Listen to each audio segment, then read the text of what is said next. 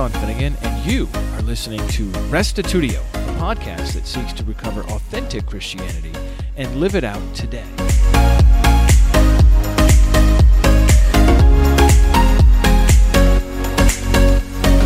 Today, we're taking a little break from our scripture and science class for an author interview.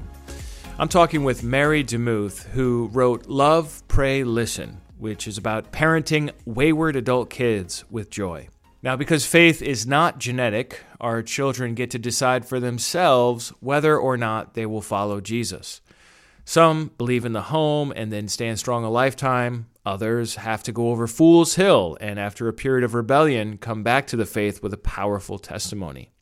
Still others leave and never come back. What's more, you have no idea what's going to be the case with your kids. We parent, we teach, we pray, we love, but God has not given us the right to force our adult kids to believe. How do we deal with this? Well, Mary DeMuth has some answers to encourage you and help you maximize the possibility of them coming back to the faith. Here now is episode 467 Parenting Wayward Adult Children with Mary DeMuth.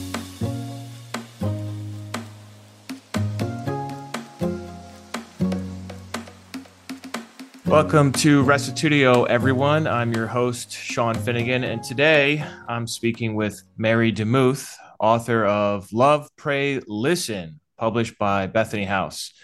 Welcome to the show, Mary. So glad to have you today. Thanks for having me on. I really appreciate it. This is such an important topic, and it's such a big part of the Christian experience today as a parent. Your book is for parents of adult wayward children. What made you write about this? A long time ago, I was I guess it was about five or six years ago. I was in a prayer group with a group of women, and there was one particular woman in that group whose children adult children had been wayward and it had ruined her life. And I kind of made a little note in my head thinking, I just don't want this to happen to me. Um, if my children do happen to be wayward, I want to be able to move forward with joy. And so that was kind of the impetus for the book. And then um, as I began to be a parent of adult kids, and whether they're wayward or not, they're making their own choices.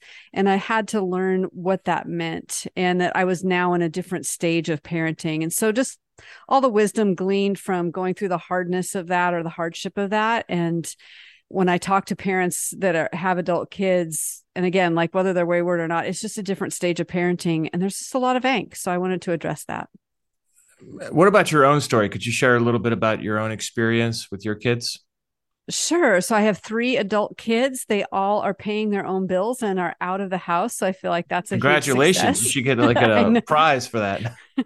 I mean, it's just a prize in and of itself. It's lovely. They're all on different parts of their journey. So one is walking really well with the Lord, and the other two are working on their testimonies. And so it's been a it's been interesting to you know to put it lightly um, but i have learned quite a bit about how to respond how to err on the side of love and how to err on the side of listening rather than pontificating. And uh, one of the things that happened recently that was interesting to me is uh, right when the book was coming out, I was in another state, and uh, one of my children called me in crisis and adult children. And I was their first call. And even hmm. though they're on their own journeys, I feel like that was such an affirmation of how my husband and I have really placed relationship first, even though we have differing opinions and different praxis and how we're living out our lives. I was the first call. And that was really, I don't know, heartening. Yeah. Yeah. I mean, you do hear horror stories about people who lose all contact with their children because of differences of belief and ideology and stuff. Let's talk about blame I think a lot of Christ followers with wayward adult children blame themselves. They say, Oh, I should have done more of this. I should have done less of that. How would you talk to somebody who is feeling really guilty for not doing or overdoing something? I would just direct them back to the beautiful Garden of Eden and how things started. And we look at the first children which was Adam and Eve. And they were adult children, right? And they were adult children who rebelled against a perfect father who mm. did nothing wrong, who did every single thing correctly. And so, if God's children, and if you look at that on a global scale, billions of people have rebelled against a holy God who loved them perfectly so what i say is you're in good hands. He understands mm-hmm. and it's fruitless to begin to i mean there there are things you can do. Like if there are things that you can apologize for absolutely do that. Err on the side of apology but when you find yourself spiraling back around in, a, in kind of a toilet bowl of spiral, it's better to remember that the Lord had wayward adult children too, and He can come alongside you and help you in that grief. And He can help you just kind of realize that you could have done everything perfectly and you gave birth to a bunch of sinners who have their own will, and God loves them so much, He gave them the ability to choose things. And so they're just exercising their free will. Yeah. Yeah. It, that's, that's just so hard. I think many of us, if we had the choice, would want to make faith genetic and mm-hmm. something mm-hmm. you just mm-hmm. pass oh, on. Yeah. Right. And it's just so incredible that God didn't do that. And also terrifying. yeah, it is. It's so, super terrifying. Um, you yeah. talk about joy throughout the struggle how can parents possibly have joy while their children are rejecting God and embracing our culture's hostile attitude toward the Bible and biblical Christianity? It's a great question. Um, first of all, I would say don't manufacture joy in your own mm. way, but trust that God will bring it and also choose to grieve. I think sometimes people uh, shortchange their joy because they have not written a lament psalm about their kids. They haven't walked through the stages of grief. You can't really get to the joy part until you do the grief part.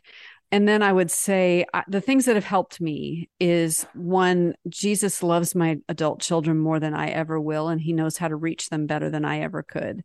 And so there's a lot of surrender and peace and joy that comes from that. And then the second thing I would say is the enemy is against all of us, right? And he's definitely against our adult children who are going into new situations and hopefully, you know, maybe someday turning the the world upside down with the kingdom. So there's going to be all of these like things coming at them. And in light of that, we have to remember that we're all we we can give ourselves if we can give ourselves grace for what we did in our 20s yes. and realize that those kids are still developing then we can offer them the same kind of grace. And that helps as well as the other oh the other thing i was going to say is that if the enemy takes out your kids so to speak or if he's messing with them he gets two victories if he takes you out as well and oh, if wow. he sidelines you.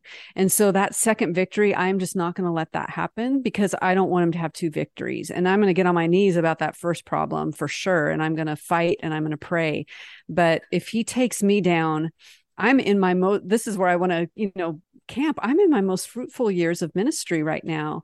But if I'm constantly being burdened and in pain over my adult kids' choices, then it could sideline me from the kingdom work that God has for me. Very well said.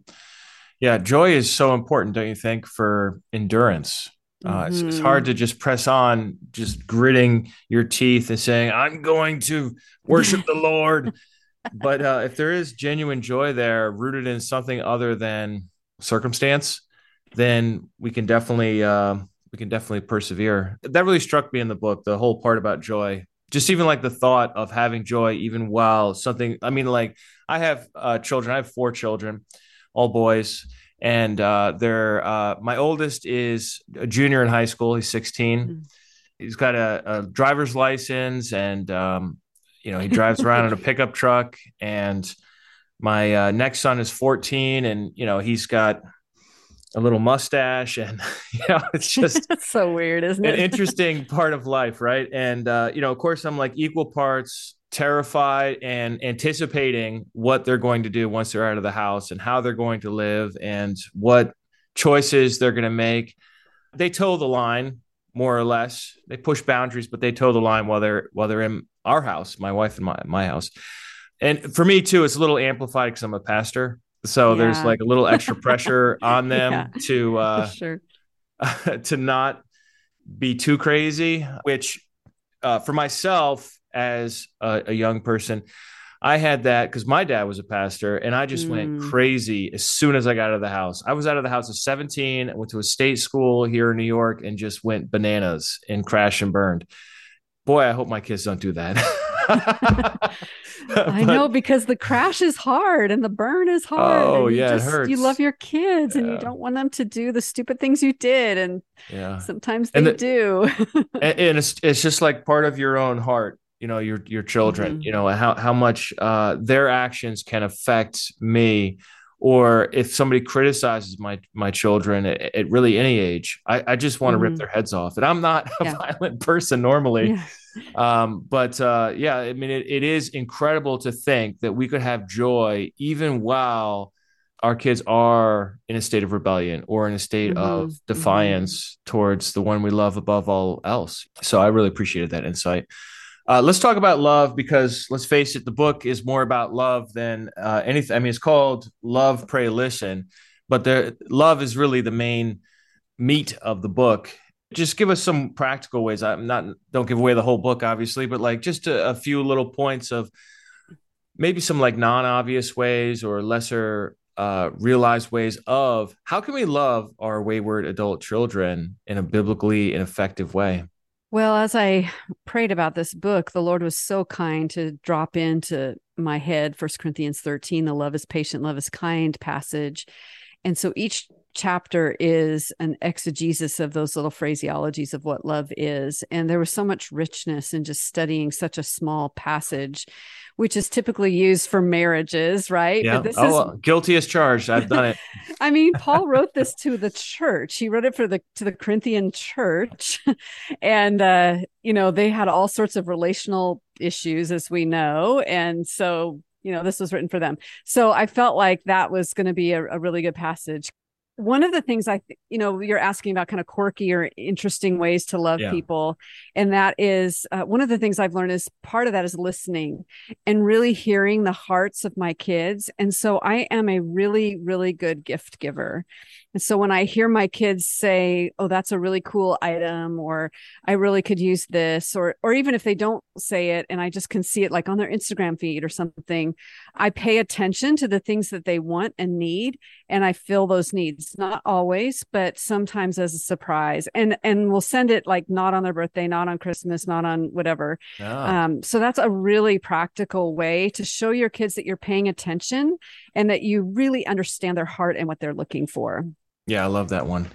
That's that's so cool because you know the the, the assumption is in our time that there are two sides and either you're for or against either you are um, a republican or a democrat either you are for this cause or against this cause like say for example black lives matter uh, or or what what have you. And so we live in such an entrenched and polarized time that there's really not too much space for love towards people that aren't in your camp.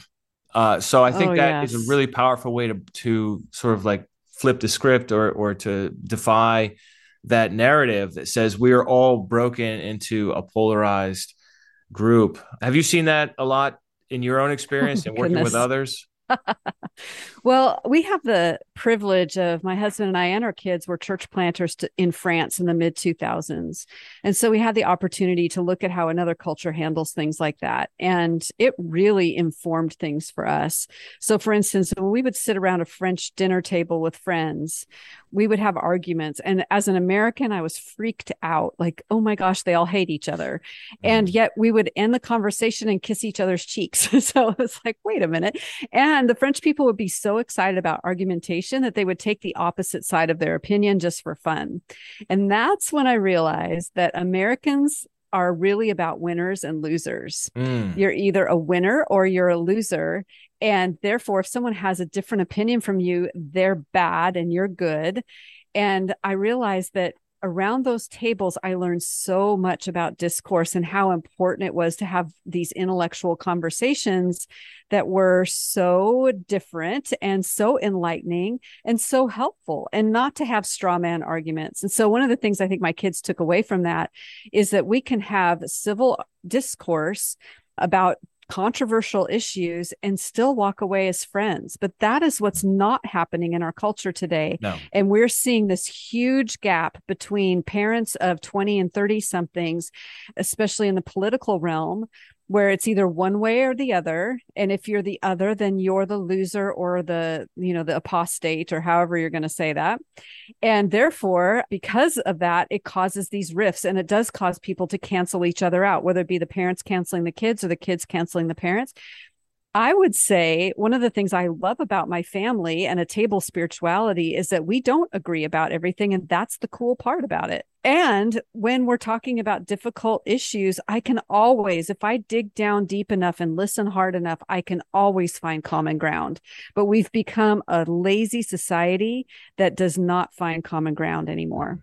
It's tough because uh, everyone is so triggered Mm-hmm. Maybe that's the word for it. They're so quick to rush to a, a really over the top emotional response when somebody comes in with a position that they don't hold.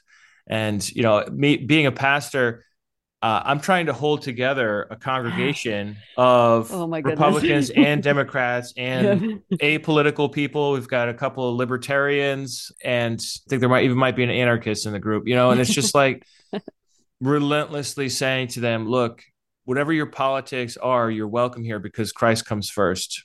Yeah. And that's really what's what's preeminent.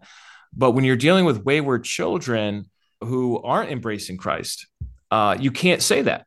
So how how maybe you could share like a one or one example of a time where you were able to find common ground with somebody who was adopting a view that you don't hold yeah, and it sounds very controversial, but the way that we handled it, uh, not that we're awesome or anything, but just the way we handled it, I think it worked out well. Where some of my kids would have different opinions about the overturn of Roe v. Wade.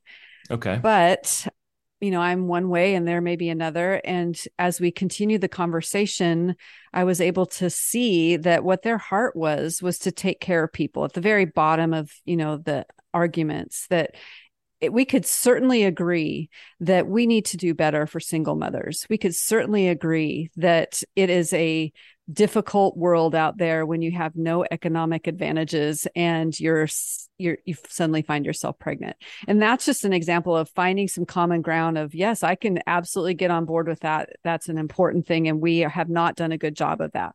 Yeah. I think of uh, compassion as being our co- I mean, I don't know, this is just a pet theory, but uh, that compassion is really such a driving force in our culture today. And what people do with it is instead of balancing that with with truth, there's just like, no, this person is suffering and they're in a minority or they're they have a disadvantage of some sort. Therefore, I have to do whatever I can to alleviate their suffering. And so I think the motive is actually really godly uh, mm-hmm. just a desire to alleviate somebody's suffering, but um, at all costs, regardless of mm. the consequences down the road, or if it's really going to help them even in the moment to to affirm or to support what, whatever it is that's causing them struggle. So I definitely hear what you're saying, and I and I, I really try to do that. I try to I try to listen and and exegete the the cultural narrative Mm-hmm. not to fight it well maybe a little to fight it but sure. uh, to really understand what's the motive driving it because more often than not it's it's it's going to be something that's compatible with the christian worldview uh, so i really appreciate that example yeah i mean um, it's such a it's so important to have those kinds of conversations and not and to just refrain from pontificating but just it's a very difficult discipline to listen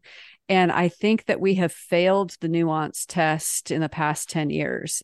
We can't have nuance. It's either black yeah. or white. And I mean, even in the biblical narrative, there is nuance. You look at the quartet of the vulnerable in the Old Testament and people, uh, the necessity for people to take care of them, but it doesn't always take on the same pathway to take care of those people. There's so much nuance in all of it. And so we have to be careful not to just be like, you are bad because you have that opinion, and I am good and virtuous because I have my opinion. And of course, if the gospel is above all, yeah, yeah. that's the most important thing. But then I look at Jesus and I'm like, okay, you know, you mentioned joy er- earlier. It says, for the joy set before him, he endured, endured the, the, cross, cross despising yeah. its shame. And so mm-hmm. he had that joy in front of him. And i think we if we can hold that in front of us while we're loving our kids it may be a little it may be helpful. Yeah. Yeah i, I think what's so great about your approach here is that you're you're looking at you know if i could compare two two ways to like get strong. One is to eat your vegetables and avoid really bad foods and the other is to just take steroids right so uh, I, I think you're going with the vegetables you're going with the long game where over years of interacting with your children as peers really as as, mm-hmm. as adults rather than as little kids that don't know anything you're able to establish rapport establish a record of listening to them and they already know what you believe right i mean yeah there's, there's yeah. no ambiguity there it's not like mm-hmm. oh well, mom's really on the fence about christianity no like you're you're solid they know. right they know yeah. yeah so i think over time people we all have situations we all suffer we all struggle we go through pain, we lose our jobs, we get dumped, we get a bad diagnosis, whatever. Like different things happen in life. I, I got a ticket yesterday. I haven't I haven't gotten pulled over mm. in over a decade, and I was just rushing. And this is so embarrassing because I was rushing to get back to the church, and um, but officer, I'm on my way to church. I'm the pastor.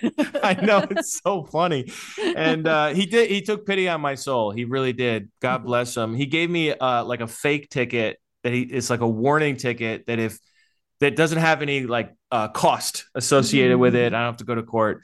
So uh, I did appreciate that. Shout out to Officer Donnelly, uh, who's probably not going to listen to this, but uh, you know, it, it, it is it is certainly the case that uh, we do go through situations in life and struggles, and you know, having laid those pathways, those commu- establish that communication over so many years, they're going to turn to you, like you already said, like you're their first call. Mm-hmm. So uh, if something's going to happen, not that faith is genetic, but if something is going to happen, if their if their choice, if God works in their heart and they, you know, because I'm a synergist, so I believe they have to decide as well. Then guess what? It's it's going to be right there. But you know, you're you're also respecting their agency. Mm-hmm. I, I see a lot of parents who say, they made a confession when they were 12 years old. Mm-hmm. So, you know, they might be a little wayward, but it's just a matter of time. You know, it's like they're not taking seriously what the kids' point of view really is now. They're like mm-hmm. pigeonholing them into like the 12 year old person who like went forward after mm-hmm. a really good mm-hmm. like Christian worship song. Um, sorry, I don't mean to sound too cynical. Some of those no. are really genuine and they last a lifetime. But yes. but uh, I, I, I resonate with it. That's why I'm laughing. Uh, well, let's talk about prayer. You're such a prayer uh, specialist. I don't know if that's the right word. Uh, you know, you really care about prayer. You have a daily podcast, right, on prayer mm-hmm. and uh, just praying verse by verse through the Bible.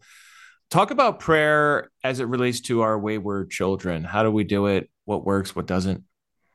Yeah, one of the things I, I talk about in the book is that we can tend to a little bit gossip about our kids to our friends when we're frustrated, which in some ways processing is great. But what I try to explain is that if you've got those kind of gossipy things you want to say, why don't you get on your knees and tell the Lord all of your anguish about it first? And I think that's a better way to approach it. Like he loves us and he knows what's already on our hearts. Of course, we know all these arguments about prayer. Well, why even prayer if you eh, pray if you already knows? But he is a prayer is relationship. And so he knows we have all these tangled emotions in our heart it's better for us to go to him first with them instead of only processing externally. And I think for me, another thing that I do that's kind of prayer, I don't know if you call it prayer, getting back to worship songs, but when I'm singing a worship song and it's somehow applicable to my kids, I stick their names in there and I sing those prayers. And they're, you know, they're not standing next to me, so they don't know. My husband's like, You're not really singing those words. I'm like, Yeah, I'm singing our kids into there. Wow. Because I do believe there's power in worship and yeah. then in just this like declaration of belief God, you have them. they can know you again. I have faith that you can do that. I recently had a prayer that I've been praying for 40 years, which I had given up on almost like, oh Lord, that person will never turn. It's never going to 40 years. Wow. 40 years of prayer.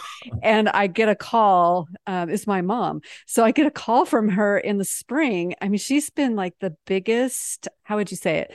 Uh, persecutor of my faith of anyone in my life, like very anti Christian calls me this year and says, Oh, she has this like chatty, chatty, chatty, chatty. And at the very end, oh, by the way, I'm going to church. It's like, what? Just slipped it right in there. yeah. And then I, I, didn't have anything to say. I was like, what? And uh, I had to do a second phone call because I was so shocked. But that was a, fo- I mean, I, and I did not think God was going to answer that. I, I prayed that I would have faith that he could, but I was just, you know, when you see a hardened heart, it's like, wow, it's just so discouraging, but just parents don't give up. Keep praying. Those prayers matter and the lord hears them. His timing is not our timing. His ways are not our ways but his timing is perfect and he is doing good things. We just can't see it. And that's one of the things i think prayer does. So when i'm talking to parents who are stressed i say i think what's happened is you have placed this expectation in front of you like it's in front of you and because you know you wanted to have like a compound with all your kids living there and all your grandkids there right, right. every, every christmas is going to be a joyful you know jubilant experience. And when that doesn't work out and that fantasy not, doesn't happen yeah. And, and, it most likely won't.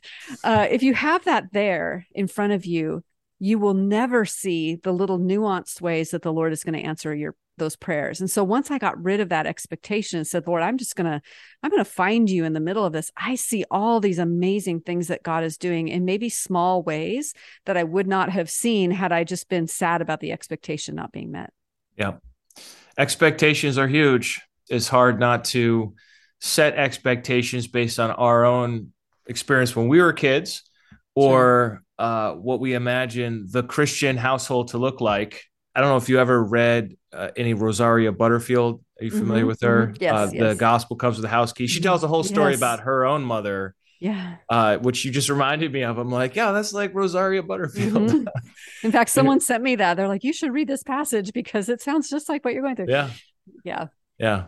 Uh, such a such a powerful uh, book that she wrote as well. So, um, the long game, mm. consistency, perseverance, love, listening, prayer, and patience. T- talk talk talk to, about patience. That is not a virtue that I am uh, excited to pursue. I know it's important, but I'm not like looking rather, forward to it. Right? I, yeah, that's the American side of us. I learned so much living overseas that I was like, it was an idol. I this demand of everything being convenient mm-hmm. and right when I want it, and so it doesn't serve us very well as Christians because there's long suffering. That's one of the fruits of the spirit. One and love is things, patient. It is supposed to be patient. Yes, it is. But one of the things that you mentioned the word hospitality when you're talking about Rosaria's book, I think that's the key that will help us to be patient is to live in an attitude of hospitality. And one of the things that's really helped me when I'm impatient is to pretend that my children are neighbors instead of my children. And when I think of them that way, how would I react to my like unsaved neighbor? Well, I, if they were sad, I would bring them cookies. If they needed their dog sat, I would do that. Um, I wouldn't, you know, try to push my political opinions on them. Wouldn't like lecture harsh... them for an hour. no, like you idiot, why are you doing that? None of those things. Like I would be really patient with them, and I would be really, you know, listening and all those kinds of things. And that has really helped me to kind of exercise patience because I see them in a different way without all the baggage of, well, I raised you and I changed your diaper and you should you, know better. And, you ungrateful little twerp. You know? yeah. Yeah. so, but you won't say that to a neighbor. Like, no. I've been your neighbor for these many years. Yeah. Yeah. No, I, I appreciate that. Just a little shift of mm-hmm. where you're, where you're seeing them from or your perspective. And it really does open up a lot more positive Christian behavior that they can receive. And really that's the key is that they need to be able to receive the love. You can you can have love in your heart, but if it comes across as a 45 minute lecture on why your mm-hmm. political views are more correct, mm. was that message received? Uh, no, it was probably received as arrogance because you or just think judgment. you know more. mm-hmm. or as judgment. Yeah. Mm-hmm. Well, let's talk about the big issue the scenario where a parent has a child who now identifies as LGBT or uh, any other of the letters that follow those letters, the difficulties of do I just loosen up on my views a little mm-hmm. bit uh, so that I can have a good relationship, or do I double down and tell them they're going to hell and tell them that this is just willful disobedience, or like talk, talk to us a little bit about navigating that kind of scenario? I do believe there's a pathway through the middle of that. And uh, in the book, I tell the story of a family whose child had come out as gay you know, did not navigate it perfectly like any family would not. There are some minefields there for sure. But what they did was they went through the Bible a few more times and couldn't come to an affirming conclusion. And that's their right. So they definitely did not feel like this was a right choice for their child. But all of their friends had kind of decided it's fine. And so they felt really, really alone they felt like there was just two choices. There was fully affirming or I hate everything about you and your choices. And so the family went down the middle. They did let the child know, which the child already knew what they felt and left it at that. And then prayed and prayed and loved and prayed and prayed and prayed and loved and listened. And they found that if they pursued relationship, and it doesn't always happen this way, so this isn't like a universal truth, but in their particular situation, they found that they maintained the relationship with their child while still holding on to what they felt was a biblical ethic of sex. Mm-hmm. I think it, I think we need to tell people that. Like I think we're we're told as parents that you cannot you're not loving if you're not affirming. But actually one of the things I talk about in the book is that truth and grace hold hands. Mm-hmm. And so it you you can tell the truth. You do it in a nuanced, sweet way, um, and you don't over over say it over and over and over again because your kids have been raised by you. They know what you feel, but you do. There are times where you speak the truth in love, just like Jesus did. He was very pointed to specific people, and he was love personified. Yeah. you just reminded me of this uh, quote on page 18 Grace without truth creates license, truth without grace creates legalism. But there's a third way, holding the tension of both grace and truth grace for a sin broken humanity, and corrective truth for a humanity prone to stray. This is about the hardest thing to do. Yeah. The easiest thing to do, most parents emotionally want to do this, is just say, all right, well, the Bible was written in an old time in a different culture where they didn't have monogamous same sex marriages. So that you know this is just like uh, head coverings for women during prayer in First mm. Corinthians 11. This is just a cultural thing. We're just going to accept it and find a church. And you know, I, I, I live and minister up here in New York, uh, about three hours north of the city, and like many many options are there for people mm-hmm. who are in that camp. You know, with rainbow signs and everything mm-hmm. else. Even the mm-hmm. Jewish synagogues have rainbow signs up by mm-hmm. me, and you know their Bible is not at all ambiguous on this. Uh, mm-hmm, but uh, mm-hmm if you go that route, you really do put yourself in a situation where you are separating yourself from the Bible and you're separating yourself from historic Christian belief about this issue. And over time, I think there are major consequences for you on that, not the least of which telling your child that they're okay in a sinful lifestyle, if in fact they're in a sinful lifestyle. What's really helped me, Mary, is looking at some of these examples, and there's a whole collection of books now that are out and, and YouTube videos and whatnot of same sex attracted Christians who choose to be single for Christ. You know, there there are some stories here and there of miraculous transformation to be attracted to the opposite sex, but that, those are you know a, kind rare. of a, a small percentage. yeah. yeah.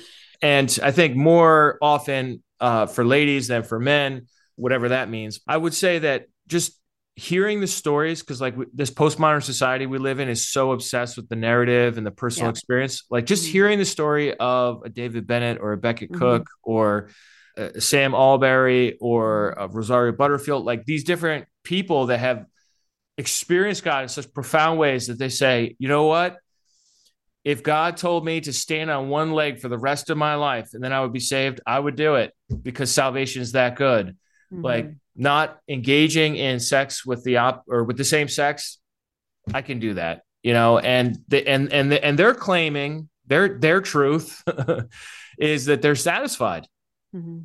Uh, so I, I don't know. I mean, I uh, my heart goes out to people in this situation. Have you had a, a, number of people reach out to you in this kind of category as you've been playing a mentor role mm-hmm. or a coaching role? How has it gone? Have you, you have any success stories, or I mean, what does success even look like in this kind of a situation? I think success looks like, first of all, talking about it out loud. I think a lot of families just are shameful about it. They're just feeling so shame and they feel like they're the only family that's dealing with this. So just me listening is super important and validating their experience. But the cautionary tale in that, and you've hinted at it, um, is that when we place ourselves over the Bible and our exegesis is only from our hearts, and we don't let the Bible interpret itself, then we become kind of the center of everything. Mm-hmm. And then we forget that there's a cross to bear. And so maybe our cross to bear is to have joy and satisfaction in Jesus, even if our kids are walking in paths we never would have chosen. Mm-hmm. It's the same too, though I think we we kind of overemphasized this particular sin because it should feel the same if your child comes to you and says, I love my girlfriend and I'm going to, you know, shack mm. up with her before marriage, yeah. Yeah. it should be the same, especially if they say they're a Christ follower, it should be the same anguish. But for whatever reason, there's a different anguish that comes when someone says, I'm same sex attracted. Mm-hmm. So, eh, you know, having community and talking it out and praying together, and also giving parents permission to look at the Orthodox Christian faith and how it has traditionally interpreted these scriptures for years and years and centuries mm-hmm. is important. Sadly, what I've seen, and I don't know if you've seen this in your pastoral role, is that I see that that's kind of a linchpin issue.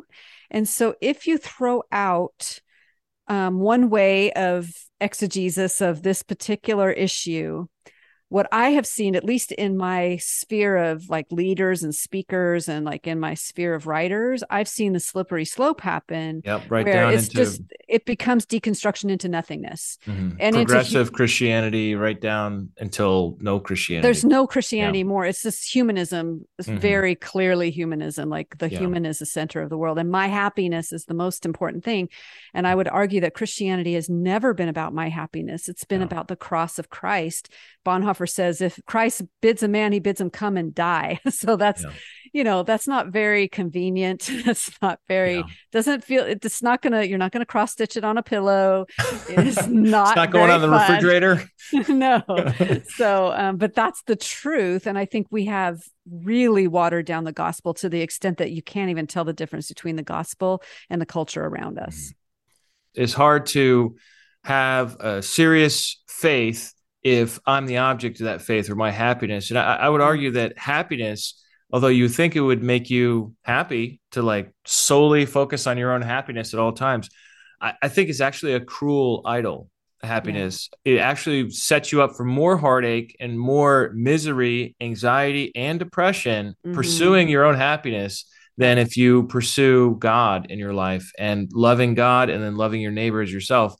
I think happiness is going to be found always as a byproduct and not as like the direct focus and that's a little paradoxical same thing with marriage you know like mm-hmm. if, if you say well this person exists to bring me satisfaction you're going to have less satisfaction than if you say i'm in this marriage to bring them satisfaction to show mm-hmm. them love you'll actually be more satisfied it's one of those things well we, are uh, coming to the end of our time here but i just want to ask you about person like me who's still got the kids in the home mm-hmm. And uh, so, what what if any practical things can we do to provide less of this waywardness? I don't know. What would you recommend? I would say continue those great conversations and be an amazing listener. And, you know, as you're working your way out of a job, because that's your job as a parent, you start with high control and you, it's a, the series of letting go that letting them have real world consequences to their actions when they start reaching 16 17 18 years old Um, like if your son got a traffic ticket and not bailing him out of that, or you could say, "Well, I just got one too." Uh, but, uh, but uh, you know, talking through and just having building on that relationship and constantly reaffirming your love for them and I think what parents get in trouble, where they get in trouble, is if they're kind of erring on the side of maybe Christian nationalism or they're kind of, they've mixed politics with religion. Mm-hmm. That's where things get really wonky because yeah. the next generation is political for sure, but they're not necessarily marrying those two. And if we say you have to have this political feeling about life in order to be a Christ follower, you're setting them up to deconstruct. And so we have to be really careful about our political language and be really open to hearing from our kids. Who knows, you might even learn something. Yeah. Yeah, that's that's really great advice. Uh, where can people go to learn more about you and talk a little bit about your podcast? And I guess you wrote what forty books. You're just this is number forty six. So 46. making my way to fifty. right. So, uh, how can people hear more about you? They can go to marydemuth.com. And then I also have um, at marydemuth.com slash LPL for Love, Pray, Listen. I have a whole year of prayers that you can put your kids' names into to pray every week for a year. Uh, I have the pray every day dot show, which is where I pray you through the Bible verse by verse every single day of the year. So if you feel like no one's praying for you, I am praying for you. And uh, it's all about scripture and prayer. It's very simple, five minutes long. And the book is available wherever books are sold. All right. And once again, the book is uh, Love, Pray, Listen. And uh, thank you for your time today, Mary, for joining me and for the work you're doing. Thanks. It's been a pleasure. I've really enjoyed it. Well, that brings this episode to a close. What did you think? Come on over to restitutio.org and find episode 467 Parenting Wayward Adult Children and leave your comments and questions there. Would love to hear from you. I know this is an incredibly sensitive and important subject. And uh, especially those of you who have success stories, would love to hear an encouraging word uh, and what you did, practically speaking, to uh, facilitate or encourage your children to ultimately accept the faith and live for God. For next week, I've got another author interview I wanted to play out for you with the renowned New Testament scholar and historical Jesus scholar Dale Allison. He's written an intriguing book on encountering mystery and his own personal experiences of the divine. And uh, I'll be able to explain a little better next week why that is so interesting in the case of him and his background and the constraints of the academy in which he operates. But rest assured, it will be a fascinating interview. Uh, so stay tuned for that next week. And then hopefully we'll be able to get back before long into our scripture and science class and consider we've got a series of three episodes on the question of evolution and what are the pros, what are the cons, can it work together with the Bible, what are the problems with that. Will and I also have an idea on a follow up interview with someone that could be a great conversation partner. I'll, I'll let you, I, I, don't want to say anything else because uh, this is not yet confirmed, but uh, this is something we're definitely working on. Take a look at our YouTube channel to see this interview I did today. The fully unedited, uncut version is there, as well as the conversation I had with our class teacher, Will Barlow, on fine tuning and just asking him some questions and giving him some challenges to see how he responds. So take a look at that. If you haven't, that's not on the podcast, it's only on YouTube. If you'd like to support Restitutio, you can do that at restitutio.org. It's like the word restitution with no N. We'll see you next week. And remember, the truth has nothing to fear.